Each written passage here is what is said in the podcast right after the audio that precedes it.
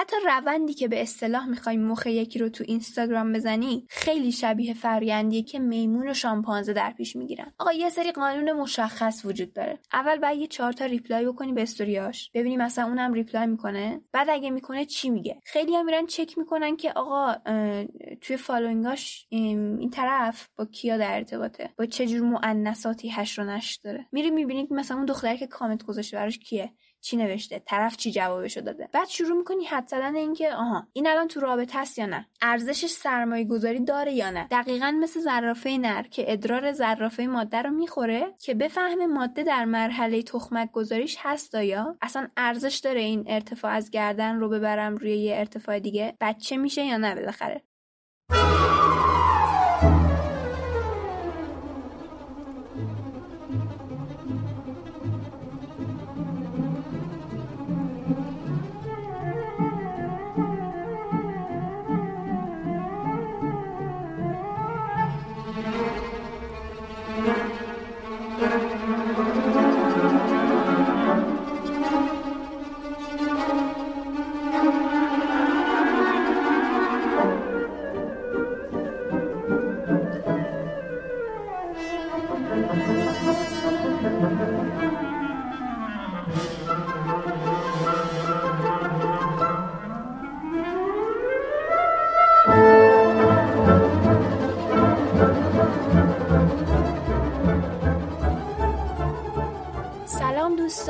من تارا نجفی هستم میزبان پادکست دقایق. موضوع این اپیزودمون درباره عشق به طور خاص عشق رمانتیک. این بار خودم تنها صحبت می‌کنم و سعی دارم یه خورده عمیق تر بشم توی این موضوع. توی این اپیزود بیشتر عشق رو از منظر تاریخ تکامل روانشناسی و فلسفی بررسی کردم و یه خورده هم درباره این صحبت می‌کنم که معنیش در دنیای امروز چطوری تغییر کرده. این قسمت اول از سری اپیزودهای عشق هستش.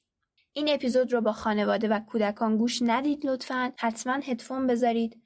اما قبل از همه چیز اگر فکر می‌کنید محتوایی که دقایق تولید می‌کنه ارزشمنده بزرگترین لطفی که می‌تونید بکنید اینه که توی شبکه های اجتماعی و کلا به هر روشی این پادکست رو به دوستاتون و کسایی که فکر می‌کنید با شما سلیقه مشترکی داشته باشن معرفی کنید. اگر هم خواستید از دقایق حمایت مالی انجام بدید در حد یه فنجون قهوه لینک هامی باش رو توی قسمت توضیحات می‌ذارم. اینم بگم که دقایق آماده گرفتن اسپانسره. پس اگه خودتون صاحب کسب و کاری هستید یا کسی رو می‌شناسید که ممکنه علاقه مند باشه به من ایمیل بزنید که شرایط رو با هم بررسی کنیم. آدرس ایمیل هم توی توضیحات هست. خیلی ممنون. بریم دیگه تو بحث اصلی.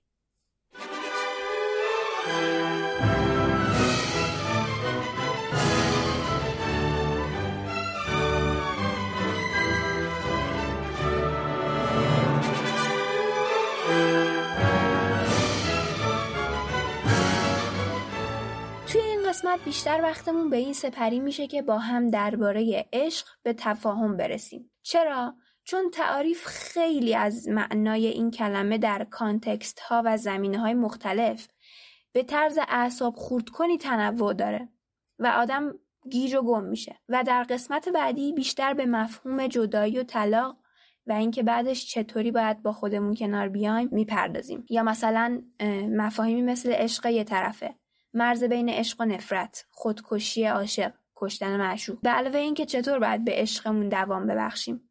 یا اینکه آیا میشه اختیاری عاشق شد؟ اینا از موضوعاتیه که توی قسمت بعدی می‌خوایم بهشون بپردازیم.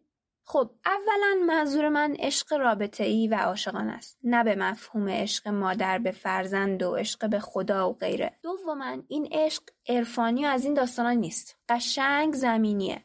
کامل و پخته نیست به اون معنی که در ذهن شما وجود داره. بعضیا میگن دوست داشتن و عشق با هم مترادف نیستند. معانی جداگانه دارن.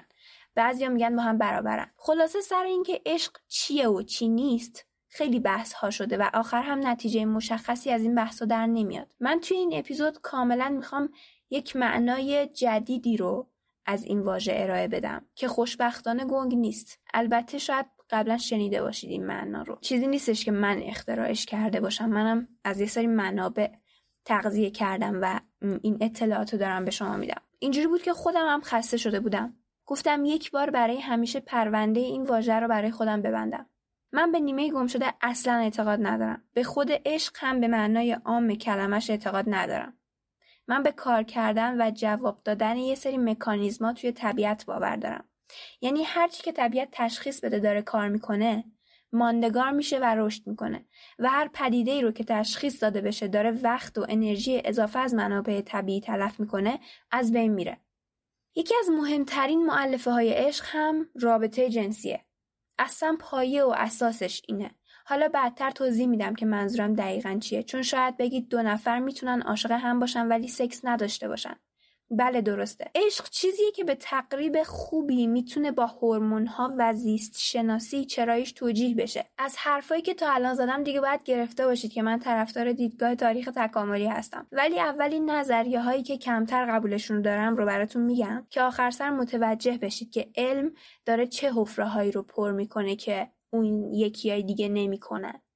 من گفتم عشق رو از سه منظر بررسی کردم دیگه درسته؟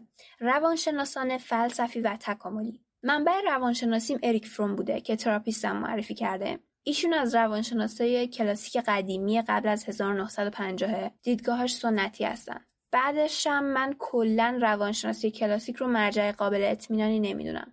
چون خیلی سعی می‌کنه در مورد مسائل بسیار سیال و تغییر کننده کلیشه سازی کنه و فرمول ارائه بده. انگار که بخواد همه رو به زور بچپونه توی قالب و شیشه. علم هم نیست. به نظر من شبه علمه.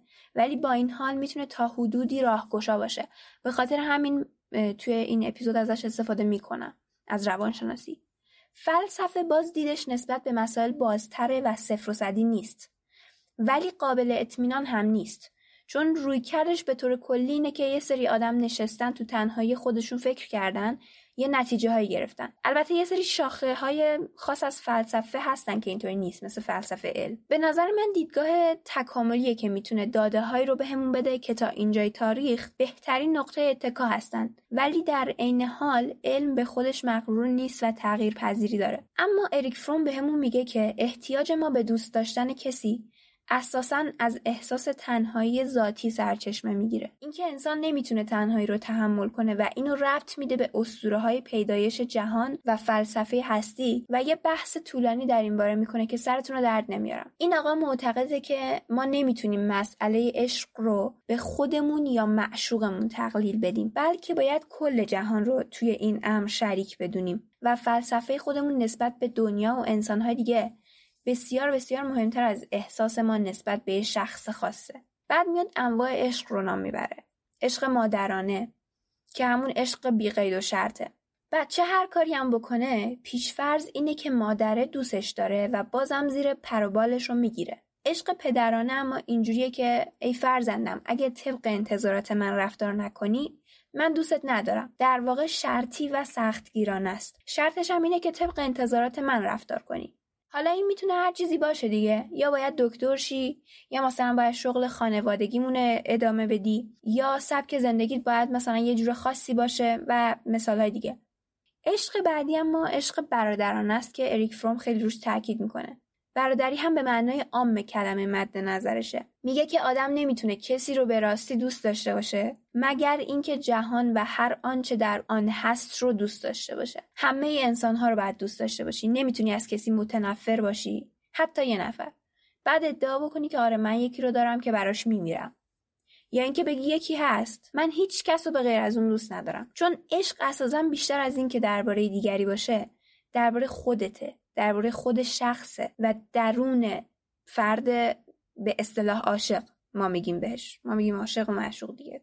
این قرارداد این اپیزودمون باشه لطفا. و درباره جهان اونه. جالب اینجاست که تو خودت هم دوست و برادر خودت محسوب میشی. به خاطر همین اگه خودتو دوست نداشته باشی عزت نفست خیلی پایین باشه. اصلا نمی‌تونی به شخص دیگه ای عشق بورزی. حالا کسی که اساسا می‌خواد عشق بورزه باید خودش اول آدم پخته ای باشه. پختگی اینجا به معنای اینه که تو هم بتونی مادر خودت باشی و هم پدر خودت. هم خودتو بی قید و شرط و تحت هر شرایطی بتونی دوست داشته باشی ولی همزمان هم به خودت سختگیری کنی جاهایی که لازمه. ولی بازم خودتو سرکوب نکنی. بیشتر توضیح نمیده که دقیقا منظورش چیه. کلا میگم روانشناسی یکم گنگه. حالا کسی که پخته نباشه و انسانهای دیگر رو هم دوست نداشته باشه دقت کنید که استثنا قائل نیستیم و حتی یه نفرم نباید باشه که شما تنفر داشته باشید نسبت بهش. و خودت هم جز انسانهای دیگه حساب میشی. این آدم میره تو رابطه ولی فکر می‌کنه اون عواطفی که داره تجربه می‌کنه عشق هستن. در واقع نیستن. مثلا عشقای سادیستی مازوخیستی به وجود میاد. یا یه طرف رابطه خودش توانایی دوست داشتن نداره ولی هی به پارتنرش گیر میده که تو منو دوست نداری. انگار می‌خواد آشوب بپا کنه. هی طرف رو انگولک می‌کنه که یه ریاکشنی ازش بگیره. ولی در واقع خودش گیج و گمه. کسی که هنوز وابستگی زیاد به یکی از والدینش داره هم نمی‌تونه به خوبی عشق ورزی کنه. و کلی مثالای دیگه می‌زنه اینکه کی می‌تونه خوب عشق بورزه کی می‌تونه کی نمی‌تونه در واقع. اینکه خودتو دوست داشته باشی اساسا خودخواهی نیست. چون بین عشق برادرانه به سایر جهان و خودت یه رابطه مستقیم برقراره. اگه فقط و فقط خودتو دوست داشته باشی به این معنیه که اعتماد به نفست اصلا هم بالا نیست. خیلی هم پایینه. خیلی هم تنهایی. بعد دو نفر که اینجوری اخلاقشون میرن تو رابطه بر علیه دنیا در واقع با هم میرن تو رابطه. و همدیگه پناه میارن و اسم این خودخواهی دو نفره رو می‌ذارن عشق. اینم بگم که توی عشق دو دو تا چهار تا معنایی نداره. باید آدمی باشی که از نصار کردن لذت ببری. بدون اینکه چشم داشتی داشته باشی. در واقع نصار کردن و گرفتن به یه معنیه. اگر هم عشقت قدرت تولید عشق نداشته باشه عملا گاوت زاید است. عشق یه طرف است یارو هم بهت محل نمیده. همینجوری آسفالت میشیم رو جلو.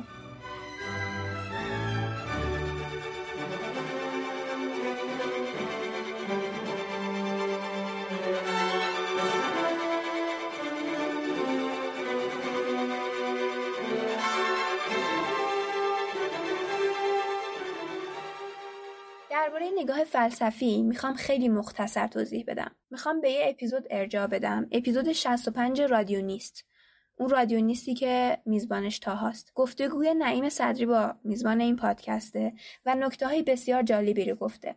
لینکش رو می‌ذارم که شما هم گوشش کنید. نعیم صدری منابع مختلف رو بررسی کرده و توی این اپیزود چکیده ای از نظر فلسفه درباره عشق رو ارائه داده. میگه آقا بنا به دلایلی محکمترین نقطه که بخوایم روش وایسیم و عشق رو تعریف کنیم امر زیباست. عشق یعنی زیبایی. زیبایی یعنی چی؟ یعنی چیزی که شما در زمان حال ازش لذت می‌برید. زمان حال لذت. این دوتا اگه با هم باشن میشه یه چیزی زیباست. در لحظه بعد این لذت برده بشه. عشق باید شما رو یاد خودتون بندازه که بتونید عاشق یه شخصی بشید. در واقع عشقتون به شخص دوم باید جلوگر نظام ارزشگذاری های شخصی خودتون باشه. مثلا معشوقتون یه سری کارها رو انجام میده که شما هم انجام می‌دید و تایید می‌کنید. خب okay. روش زندگیش فلان جوره مثلا. یه سری کارها رو هم انجام میده که شما نمی‌تونید انجام بدید ولی آرزو دارید که شما هم بتونید مثل اون باشید.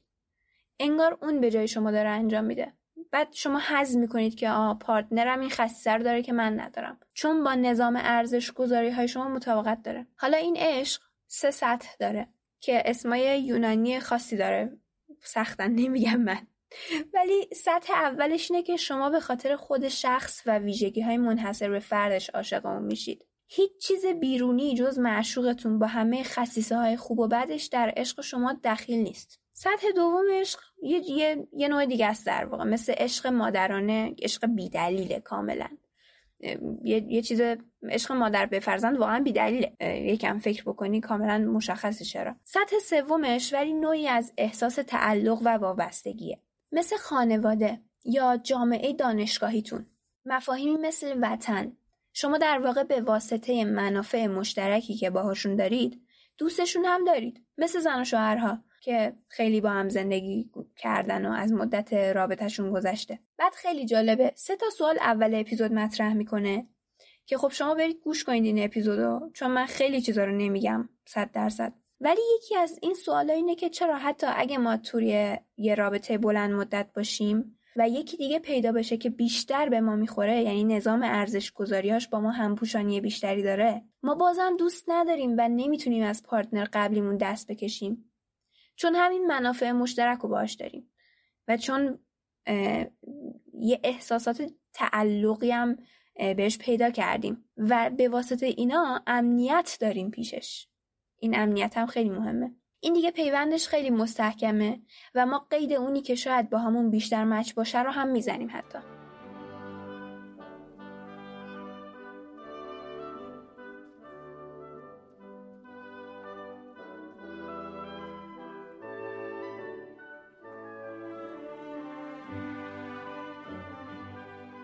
خب دیگه من الان می‌خوام برم سر دیدگاه تکاملی و سعی کنم با بیولوژی عشق رو توضیح بدم. ببینید وقتی با علم به این قضیه نگاه می‌کنید متوجه میشید که تا حد بسیار خوبی جواب سردرگمی هاتون رو می‌گیرید. متاسفانه یه خللی اینجا هست که زمان و حوصله این اپیزود به من اجازه نمیده به خوبی پرش کنم. اونم این که بهتون نشون بدم چرا زندگی حیوانات بسیار بسیار شبیه به زندگی انسان هاست. در هر جنبه ای میگن 98 درصد انسان به حیوان شباهت داره.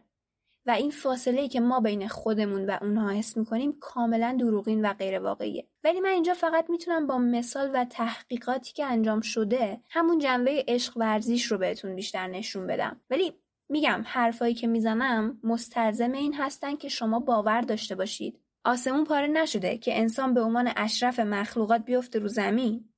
بعدش هم بگه آها من می‌تونم حرف بزنم نظام های پیچیده زبانی و اقتصادی و ارتباطی درست کنم پادکست درست کنم آپلودش کنم.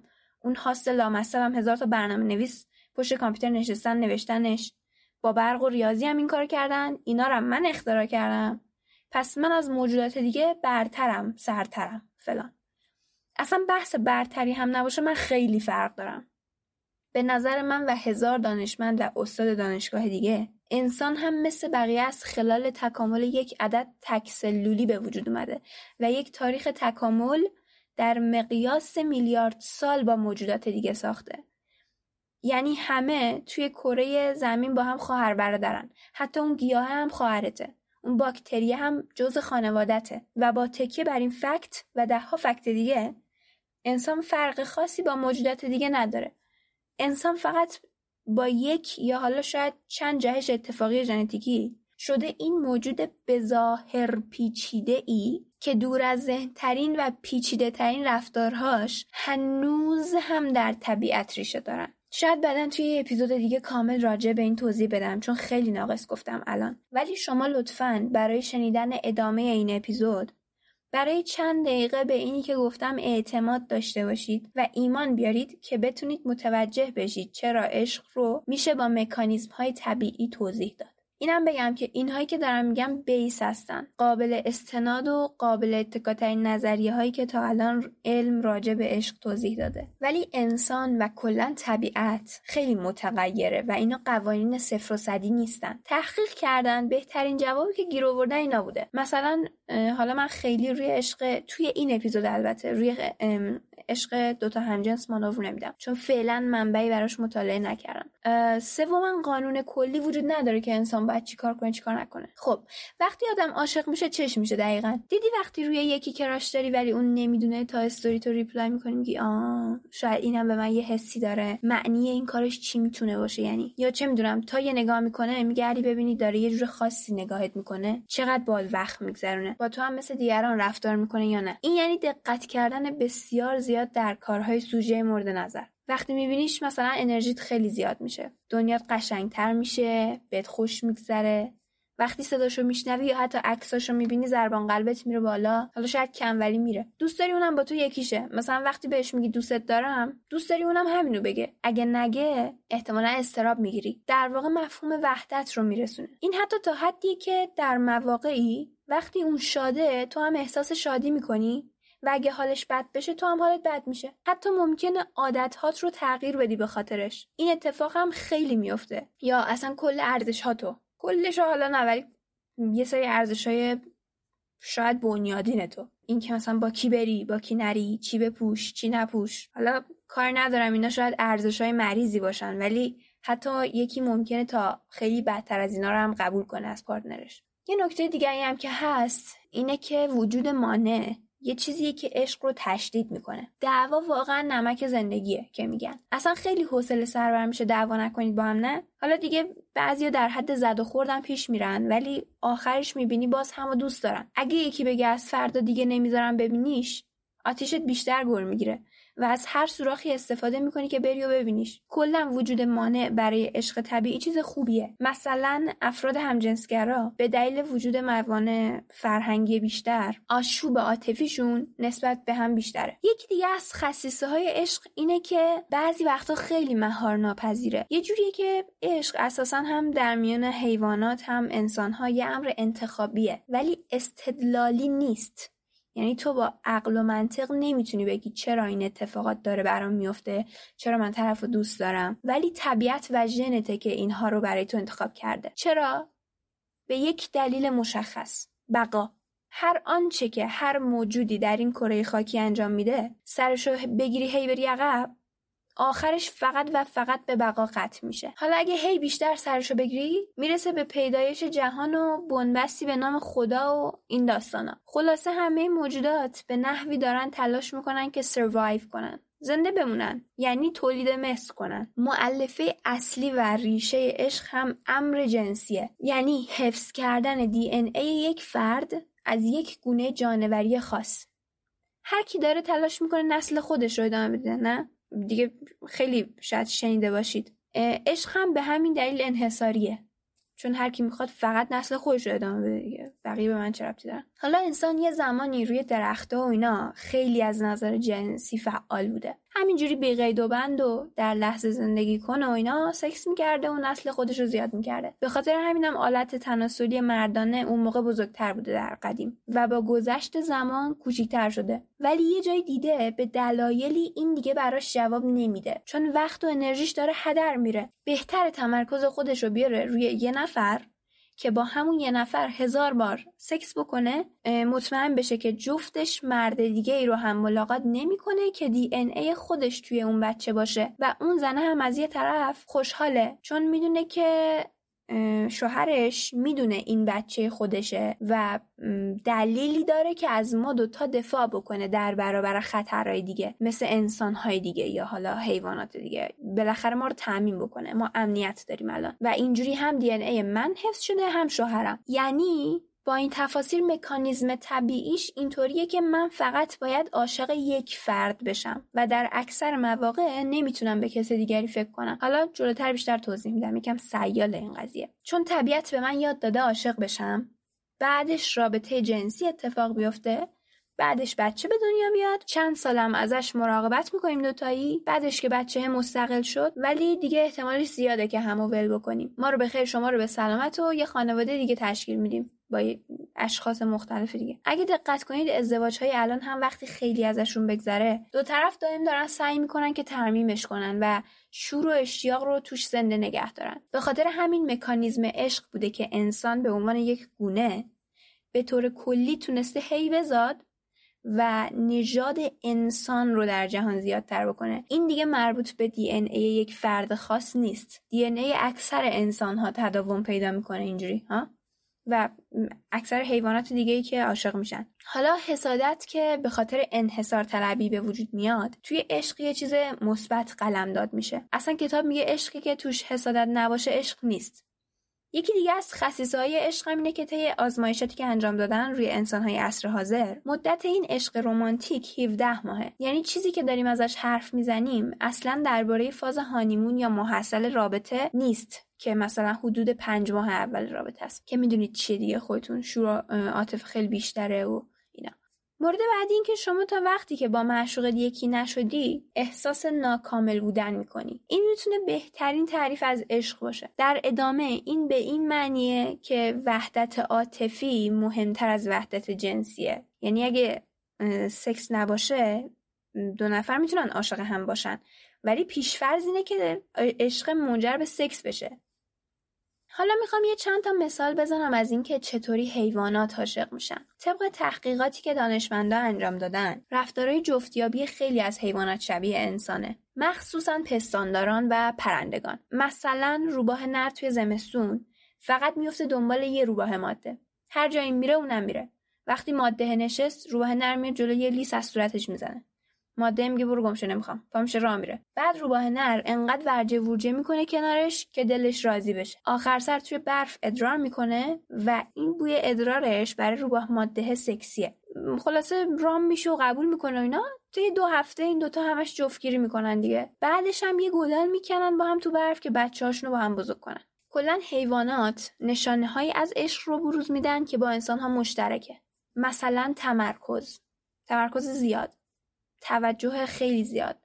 انرژی که برای طرف صرف می‌کنی به صورت خیلی شدید. جستجوی پیگیرانه. لیست زدن قلط زدن. این داستانا. بسیاری از حیوانات در فصل جفتگیری یک جفت خاص رو انتخاب می‌کنن تمام توجهشون رو به اون معطوف می‌کنن و نسبت به همه عناصر خارجی بیتوجه میشن. این بیتوجهی تا اونجایی می‌تونه پیش بره که حتی غذا خوردن که مهمتر از سکس برای بقا بیاد در درجه بعدی اهمیت قرار بگیره و مثلا یه فیل تا ماها خواب و خوراک نداشته باشه و برای زن باردارش نگهبانی بده. واقعا لاغر میشه. به معنی واقعی کلمه. حیوونا همو گاز می‌گیرن میبوسن پوزشون رو به هم میمالن نوازش می‌کنن همو حتی همو یکم می‌زنن مثلا یواش. دنبال هم میدوان بازی می‌کنن ناله می‌کنن جیغ می‌کشن. اینا همه نشانه های عشقه. خیلی هاشون هم حسود میشن توی فصل جفتگیری. چون حسادت اساسا باعث میشه حیوان ماده از شر خواستگارای دیگهش خلاص بشه و بتونه با خیال راحت و با حمایت جفت نر بچه‌هاش بزرگ کنه. این شاخصه های رفتاری بسیار به نحوه عشق ورزیدن انسان ها به هم شباهت داره. احتمال نویسنده اینه که بله حیوانات عاشق میشن. بعضا روزها و هفته ها اما اونا جذب یک جفت خاص میشن نه هر کسی. به خاطر همین عشق رمانتیک انسانی هم از همین جذبه حیوانی سرچشمه گرفته. داروین هم همین ایده رو داشت. مثلا می‌گفت بسیاری از پرنده ها مثل اردک کله سبز که دور جفت نرمی پلکه و عشق و تمنا کاملا از رفتارش مشخصه یا قرقاول سیاه خروس توکای سیاه و خیلی های دیگه عاشق هم میشن در واقع داروین اعتقاد داشت حیوانات عالیتر مثل پستانداران همگی در شور و عواطف و احساسات حتی احساسات پیچیده تری مثل حسادت شک، رقابت، حتی قدردانی، بلند نظری و اینا با هم اشتراک دارن. حیوانا حتی حس شوخ طبعی دارن. حسی مثل شگفت زدگی و کنجکاوی هم کاملا از رفتار مثلا یه سگ یا گربه مشهوده. فیل ماده پنج روز در سال دچار گشت شدگی پیاپی میشه. یعنی دچار تخمک گذاری و اینا میشه. گله های فیل ها هم زنون مردونه داره. یه گروه مادرها و بچه هاشونن گروه دیگه همه فقط مردن. یه زن وقتی دوره گشت شدگی شروع میشه از گله جدا میشه. جفتگیری می‌کنه و تا چهار سال دیگه جفتگیری نمی‌کنه. حالا تیا خانوم توی این دوره تخمک گذاریش بوده. از گله خارج میشه راه میفته تو جنگل. یه گله نر هم راه میفتن دنبالش. این از هیچکی خوشش نمیاد. همونجوری میدوه فرار می‌کنه. آخر سر یه فیل نر میان سالو می‌بینه. شوگرددی می‌خواسته دیگه چیکار کنیم؟ عاشق اون میشه. سه روز با هم جفتگیری می‌کنن. توی این دوره انگار که همون مثلا بغل کرده باشن آروم آروم حرف بزنن. قربون صدقه هم می‌رفتن. ولی بعدش خب هر کی رفت دنبال کار خودش. ولی تیا یه چیزی توی اون یارو دیده بوده که اونو به همه پسرای جوانتر ترجیح داده. بحث انتخابه می‌دونین اگه یه حیوان دیگر رو بخوایم مثلا مثال بزنیم بی دسترا. اینا تا آخر عمر با هم زندگی می‌کنن. اگه جفتشون بمیره یه جفت دیگر رو انتخاب می‌کنن ولی بعضی از حیوونا هم خب افسردگی می‌گیرن و دیگه دنبال جفت نمیگردن تا بمیرن. حالا بی دسترا کنار رودخونه برای خودشون و بچه هاشون خونه هم می‌سازن با گل و اینا. صد درست می‌کنن. در طول روز هم همدیگر رو تیمار می‌کنن. مراقب همن. مهربون با هم حرف می‌زنن. با ناز با هم حرف می‌زنن. حالا این خیلی جالبه. دو تا سگ خونگی که صاحباشون متفاوت بوده یه روز همون ملاقات می‌کنن. عاشق هم میشن. یه عشق واقعا هم عمیق. به پرپای هم میپیچن. این میاد نمایش اجرا می‌کنه. اون میاد میرقصه و اینا. خلاصه به هم حس پیدا می‌کنن و وقتی با هم بودن انگار خیلی خوشحال و آروم بودن و اینا روانشون خیلی آرامش داشته. تا اینکه صاحب اون یکی سگه میاد از هم جداشون می‌کنه. بعد ماده سگه تا ماها پشت پنجره چشم انتظار جفتش میشسته ولی جفتش پیداش نشده که نشده. بعد از اونم تا وقتی که نویسنده داشته کتابو مینوشته هر سگ نری که میومده خونشون چشم خواهرمون رو نمی‌گرفته و به همشون بیتوجه بوده. با اینکه هنوز هم توانایی بچه دار شدن داشته. افسردگی و بیحالی هم امون ازش بریده بوده دیگه خلاصه. یه جفت سگ دیگه هم بودن. با هم بچه داشتن. عاشقانه هم زندگی می‌کردن کاملا. تا اینکه نره با یه سگ ماده دیگه آشنا میشه. از یه جایی به بعد هی با اون یکی میپلکه هی میره جلوش مانور میده. جلب توجه می‌خواد بکنه. زن اصلیش هم هی بهش میگه بیا اینجا بابا چرا با اون دختر حرف می‌زنی مثلا؟ نره میگه باشه عزیزم دیگه جای نمیرم. نمیرم جلو اون بپلکم دیگه ولی هی یواشکی می‌رفته دیگه. خیانت می‌کرده. ماده هم هی به رقیبش چش قره میره و مدام استراب توش بالا میره اونا کاریش نمی‌تونه بکنه. آخر شوهرش کلا میره دنبال اون یکی. اینم خب چیکار بکنه دیگه؟ سرنوشت خودش رو قبول می‌کنه و ناراحت به زندگیش ادامه میده. این خیلی یاد انسانهای دیگه میندازه من در واقع شما رو یاد کسی نمیندازه احیانا. یه بار هم همین گروه تحقیقاتی سر لونه یه جفت کلاق وقتی که کلاق نره از لونه رفته بوده بیرون و ماده توی خونه حضور داشته یه عروسک کلاق نره فیک گذاشتن. مرد خونه وقتی برمیگرده تا این عروسک رو می‌بینه فکر می‌کنه زنش داشته خیانت می‌کرده. اول دخل عروسک رو میاره بعد دوتا بال زنش رو میشکونه. به صورت بسیار وحشیانه. حسود دیگه حسودی یعنی چی به خلاصه این نشانه های عشق بازی و عشق ورزی از پروانه مشاهده میشه تا کرگدن و مهمترین خصیصه عشق انتخابگریه. چه میان حیوانات چه میان انسان ها حتی روندی که به اصطلاح می‌خوای مخ یکی رو تو اینستاگرام بزنی خیلی شبیه فرایندیه که میمون و شامپانزه در پیش می‌گیرن. آقا یه سری قانون مشخص وجود داره. نمی‌تونی اولی کاری بری سفره دلتو برای سوژه مورد نظر وا کنی که. اول باید یه چهار تا reply بکنی به استوریاش. ببینی مثلا اونم reply می‌کنه. بعد اگه می‌کنه چی میگه؟ خیلی هم میرن چک می‌کنن که آقا توی following اش این طرف با کیا در ارتباطه؟ با چه جور مؤنثاتی حشر و نشر داره؟ میری می‌بینید مثلا اون دختری که کامنت گذاشته براش کیه؟ چی نوشته؟ طرف چی جوابشو داده؟ بعد شروع می‌کنی حدس زدن اینکه آها این الان تو رابطه است یا نه؟ ارزشش سرمایه گذاری داره یا نه؟ دقیقا مثل زرافه نر که ادرار زرافه ماده رو می‌خوره که بفهمه ماده در مرحله تخمک گذاریش هست یا اصلا ارزش داره این ارتفاع از گردن رو ببرم روی یه ارتفاع دیگه؟ بچه میشه یا نه بالاخره؟ جدی میگم اینا پایداری سازه ندارن موقع جفتگیری چون خیلی قدشون بلنده. پس بعد جفتشون رو دقیق انتخاب کنن نمی‌تونن ریسک کنن آخرش هم هیچ نتیجه نگیرن. برگردیم به اینستاگرام. یه سری سعی می‌کنن توجه طرف رو جلب کنن.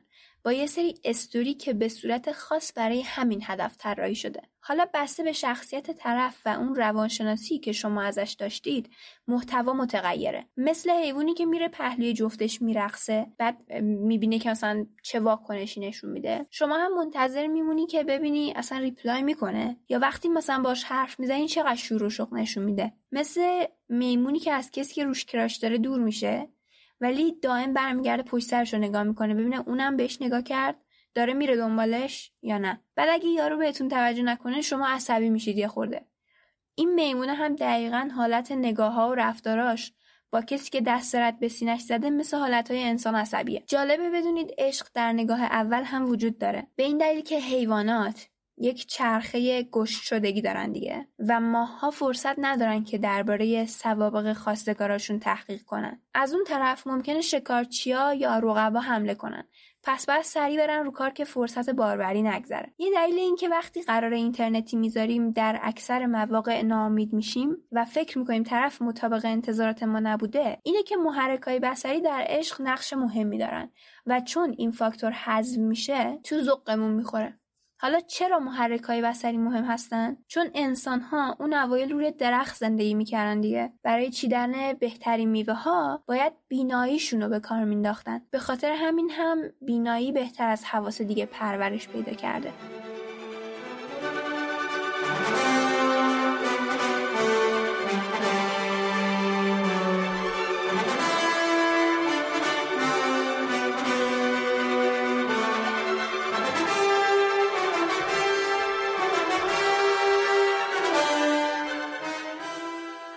تکامل خوشم میاد چون اولا موضع سفت و سخت نداره. دوما می‌تونه یه جوابی بهت بده. راه حلی نمی‌تونه ارائه بده ها. اگه عاشق بشی احتمالا گاوت زایده است. ولی حداقل می‌تونه چرایی وضعیتی که توشی رو شرح بده. هر وضعیتی. چه داری خیانت می‌کنی چه یکی رو دوست داری اونطور دوست نداره داری میمیری فلان. هرچی. به نظر شما چرا افرادی که کمتر در دسترسن جذاب ترن چرا کسی که شخصیتش مرموزه برای ما پرکشش تره؟ اگه دقت کنید غریبه ها از آشناها جذاب ترن یعنی وقتی کسی رو نمی‌شناسی خیلی سکسی تره شاید تو دهنشو واز بکنه بزنی حالا هرچی طرف رو کمتر بشناسی برات این میزان جذابیت میره بالاتر. این قضیه به میل تکامل به تنوع برمیگرده. شما تمایل ندارید که با اعضای خانواده خودتون سکس داشته باشید.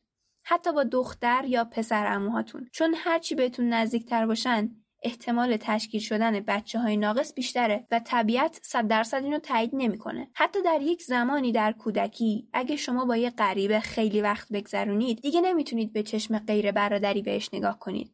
پس انسان از لحاظ جنسی به کسایی جذب میشه که براش غریبه ترن به قطب مخالفش چون به لحاظ ژنتیکی کودکان متفاوت تری تولید می‌کنن ولی همزمان به صورت ناخودآگاهانه حتی بنابر بوی عرق طرف عاشق کسی میشید که لحاظ ژنتیکی به شما شباهت داره. این یه آزمایش داشته ها. زنها تیشرت عرقی یه سری مرد بو می‌کنن و ببینن که کدوم لحاظ ژنتیکی بهشون نزدیکتر و براشون جذابتر اینا دیگه واردش نمیشیم. چرا؟ چون اینجوری سخت ها کمتر میشن اگه از لحاظ ژنتیکی به شما شباهت بیشتری داشته باشه. یعنی طرف از یه لحاظ هایی با شما شباهت داره در حالی که از یه سری جنبه های دیگه نداره. عشق به خیلی چیزا بستگی داره. مغز انسان خیلی پیچیده است ولی یکی از تعیین کننده های اصلیش هورمونه. اینجا سه تا هورمون اصلی در پستانداران مولد عشقن دوپامین که مهمترینشونه نوراپینفرین و سروتونین. اول بریم سراغ دوپامین. این همون چیزی که احساس خواهش نیاز وابستگی و اعتیاد بعد از سکس میاره. اون چیزی که چشمای شما رو میبنده به اصطلاح. آدمو کور می‌کنه. چشمات رو روی ویژگی های منفی طرف میبندی و ویژگی های مثبتش رو بیش از حد بولد می‌کنی. از این به بعد می‌تونی تقصیرها رو بندازی گردن دوپامین. این همون چیزیه که وجد تولید می‌کنه. مثال های وجد بیخوابیه بی اشتهاییه تپش قلب استرابه استرس اینجور چیزا. دوپامین موجب سرسختی در عشق هم میشه. پشت کار و لجاجت برای جلب توجه معشوق. به طور غیر مستقیم موجب ترشح تستوسترون و برقراری رابطه جنسی هم میشه. نوراپینفرین همون هورمونیه که حیوانات رو وادار می‌کنه. برای جلب توجه یه سری رفتارهای جذاب انجام بدن. مثل بالا دادن سینه باسن و رفتارهای سکسی مثلا. و این هورمون باعث میشه شما کوچکترین جزئیات زمانی رو که با عشقتون سپری کردید توی مغزتون حک کنید. کارکرد اصلیش هم ترشح استروژن و معاشق است. سروتونین هم همونیه که باعث میشه شما کاروبار و زندگیتون رو ول کنید. یا اگرم ول نمی‌کنید 90 درصد اوقات روزانهتون رو به فکر معشوقتون باشید. کارش دقیقا اینه که وسواس ذهنی ایجاد کنه برای شما و چون میزان ترشحش با نوراپینفرین و دوپامین رابطه عکس داره وقتی سروتونین تو مغز کم ترشح میشه عاشق شورش بیشتر میشه و میفته توی یه لوپ خیال بافی و خیال پردازی حالا من یه راهکار برای این دارم که تراپیستم بهم گفت و امتحان کردم و خیلی جواب داد. شما وقتی می‌بینی میفتی توی این لوپه یعنی یه چرخه باطل خیال پردازی درباره شخصی که این خیالا اصلا واقعی هم نیستن و دارن شما رو زرج میدن یا اصلا هر چی درباره هر موضوعی شما عصبانی میشی. یه بالاخره احساساتی میاد رو توی مغزتون. سعی کنید اون خیال رو بیارید تو بدنتون ببینید داره چه اتفاقی میفته براتون. خودتون رو مانیتور کنید قشنگ به صورت فیزیکی درک کنید که الان مثلا ضربان قلبم رفته بالا نفسام تندتر شده ریتم تنفسی مثلا عوض شده دمای بدنم رفته بالا چشمام تمرکز نداره روی چیزی نمی‌تونه تمرکز کنه. مثلا بر بلنشم راه برم دستام تکون استراب دارم یا هر هر علامت دیگه ای تو بدنتون. قشنگ از ذهنتون خودتون رو بیارید توی بدنتون متمرکز کنید. و اینجوری حداقل تا یه حد زیادی به صورت لحظه ای اون حس بدی که دارید رفع میشه. و اگه چند باره این رو تمرین کنید بعد از چند بار تمرین کلا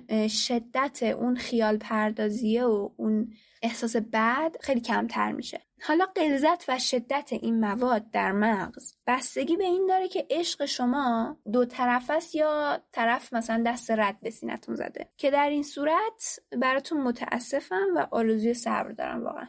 با این تفاصیل می‌بینید که عشق رمانتیک یک عاطفه نیست. بنابر اسکنهای مغزی فراوانی که هلن فیشر و همکارانش انجام دادن در واقع عشق یک سیستم انگیزشیه. برای اینکه خواستگاران در طبیعت بتونن یک جفت خاص و مرجح رو انتخاب کنن و این رابطه رو حفظ کنن. سیستم بقاست در واقع. ولی انگیزه در جهان طبیعت به چه معنیه؟ عشق عاطفه نیست انگیزه است. انگیزه یعنی یک وضعیت عصبی که انرژی تولید می‌کنه و رفتار انسان رو به سوی رفع یک نیاز بیولوژیکی برای ادامه بقا یا تولید مثل سوق میده. انگیزه ها زیادن مثل تشنگی و نیاز به گرما. و تا وقتی ارضا نشن پایان نخواهند یافت. هر انگیزه هم یه پاداشی داره. همون چیزی که بهش نیاز داریم و دنبالشیم. و اگه بهش برسیم اون انگیزه رفع میشه. ولی مهار محرکی به نام عشق انگیزه ای به نام عشق از انگیزه خواب و غذا مثلا سخت تره چرا میگیم عشق عاطفه نیست؟ چون عاطفه میاد و میره. ولی انگیزه میمونه و دهن تو آسفالت می‌کنه و تا وقتی رفعش نکنی دست از سرت بر نمیداره این انگیزه هم مثل تمام انگیزه های نخستینی و اساسی با افزایش سطح دوپامین همراهه. پس انگیزه یه نیازه. و شخص عاشق به محبوبش نیاز داره.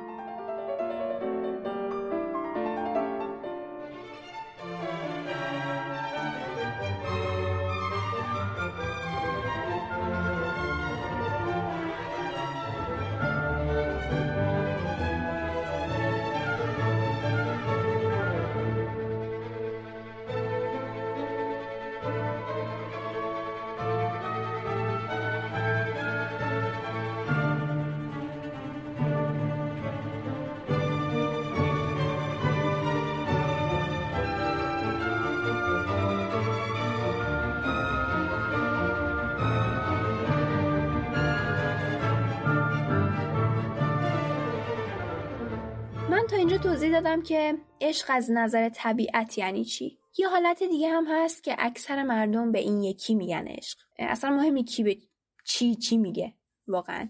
ولی حالا اینجا قرارداد ما اون حالتی که مثلا بعد گذشت زمان زیادی همون احساس امنیت و آرامش می‌کنی پیش طرف مقابل. انگار اون احساس خام و نپخته الان تبدیل شده به یه احساس پخته به خونسردی به رضایت. انگار دو نفر در هم حل میشه زندگیشون. میگن مثلا شناختت بیشتر میشه از طرف. جنبه های جدیدی از شخصیتش رو کشف می‌کنی و بیشتر باش حال می‌کنی. خلاصه میشه اینکه با یه نفر که زندگیش عمیقا با زندگی شما پیوند خورده احساس شادی بکنی واقعا. ما به این نمیگیم عشق ما به این میگیم دلبستگی. اصلا هم مهم نیست چی صداش می‌کنیم شما می‌تونی بهش بگی عشق. با کلمات نمی‌خوایم بازی کنیم اینجا. می‌خوایم مفاهیم و از یه دیدگاه خاص توضیح بدیم. ببین عزیز من وابستگی و دلبستگی هم حتی یه هورمون داره. واسوپرسین. درسته که شما میگی این احساسات عمیق رو نمی‌تونی به یه هورمون تقلیل بدی و جنبه های روانی هم خیلی مهم هستن. ولی مگه من گفتم فقط همین یه هورمونه مثلا؟ بعدش هم مگه روان شما چیز ماورا طبیعیه؟ روان شما هم مثل هر پدیده دیگه ای در این جهان.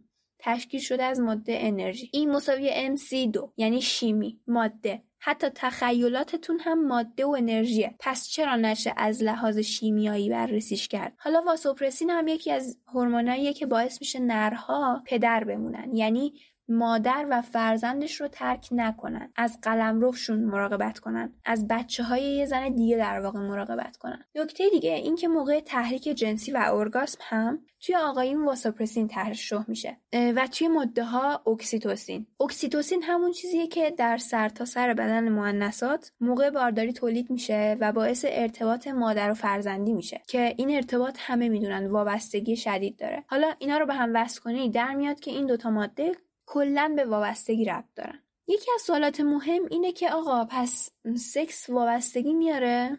آره یا وابستگی و عشق سکس میاره؟ دوتاش میشه گفت. آیا اگر ما رابطه جنسی برقرار بکنیم وابسته ای طرف میشیم؟ شاید دلمون نخواد. باید بگم که شاید وابسته بشی. معلوم هر دو حالت امکان داره. طبق نظرسنجی که توی اینستاگرام دقایق هم گذاشتم تقریبا آمار کسایی که می‌تونستن بدون احساسات سکس بکنن و اونایی که نمی‌تونستن برابر بود. چون فقط به یک هورمون بستگی نداره این قضیه. بسته به شخصیت و پیشینه هر فرد متغیره. پس اگه از یکی خوشتون نمیاد فقط چون سکسی باش نخوابید. شاید عاشق شدید. بعد خر رو باقالی بار کن. نکته که مهمه اینه که طبیعت این دلبستگی و رابطه عمیق رو برای بزرگ کردن بچه ها طراحی کرده. یعنی شما اول عاشق یه شخص خاص شدی در وقت و زمانت صرف جویی کردی اوکی. رابطه جنسی برقرار کردی؟ اوکی. بارداری اتفاق افتاد. بچه زایدی حالا نوبت اینه که بشینید با هم بزرگ کنید اینو. تا یه جایی البته. از نظر منطق تکاملی اینجا دیگه شهوت به کارت نمیاد. باید دلبسته جفتت بشی تا خب بچه نمیره. می‌دونی؟ امنیت بیشتری داشته باشه. الان دیگه وفاداری لازم داری. عشق نیازی نداری که پس تستوسترون که هورمون شهوت بود اینجا کاهش پیدا می‌کنه. اینجوری میشه که بعد یه مدت شور و اشتیاق رابطه زوجهایی که از ازدواجشون یه تایم خوبی گذشته کاهش پیدا می‌کنه و دائم دنبال محصولات و شیوه هایی هستن که نمک بدن به رابطهشون. نویسنده میگه که در این شرایط میشه شور عشق رو زنده نگه داشت که در قسمت بعدی که دامه همین قسمت هم هست بررسیش می‌کنیم. پس تا اینجا اینجوریه که انگار سه تا عنصر اصلی در رابطه دو تا جفت در طبیعت دخیل هستن عشق رمانتیک، شهوت و دلبستگی.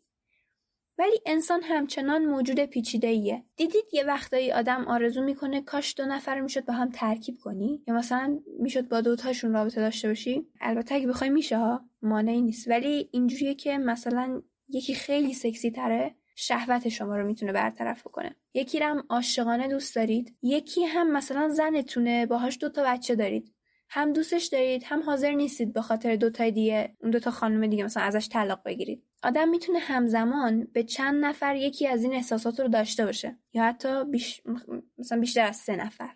سه تا احساس بود دیگه. بالاخره انسانیم و هر کار دوست داشته باشیم تا جایی که طبیعت بهمون اجازه بده می‌کنیم. این یکی از دلایل خیانته.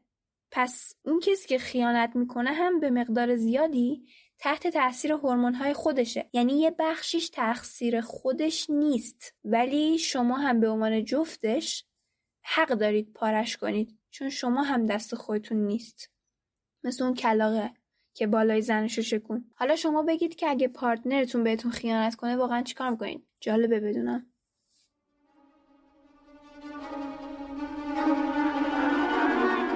اپیزود پانزدهم همینجا به پایان می‌رسه. ممنون که تا اینجای کار رو گوش کردید. هر نظر موافق و مخالفی که دارید دقایق رو توی شبکه های اجتماعی tag کنید. برامون بنویسید یا توی قسمت های کامنت های Castbox هم میشه این کار بکنید توی iTunes. همینطور می‌تونید به ما rate بدید اگه فکر می‌کنید که دقایق پادکست خوبیه.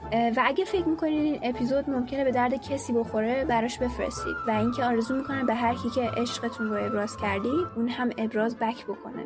فعلا خدافظ